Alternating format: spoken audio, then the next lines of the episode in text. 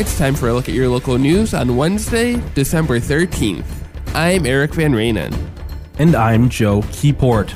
East Central Energy is raising its rates for the first time since 2018. Eric Van Rainen has more.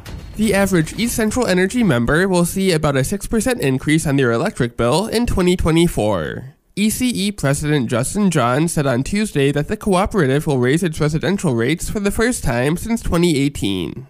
Jahnz named rising costs and inflation as factors for the rate adjustment. Like every industry, we've seen uh, inflation, and there's a large discussion around, you know, why is that happening and what is happening. But the reality is, we're not immune to it. ECE's fixed charge is being raised from $30.25 to $45 a month.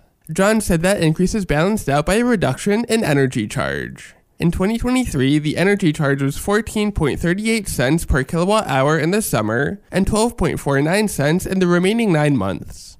That rate will now be 12 cents for the entire year in 2024.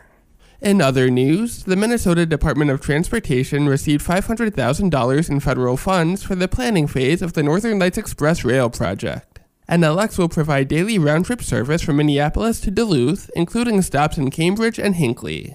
The grant will help update plans for the project, which were originally completed in 2017. In a press release, Greg Mathis, MnDOT's planning director for passenger rail, said a clearer timeline for the final NLX design will be available once the department receives more information on Federal Railroad Administration funding.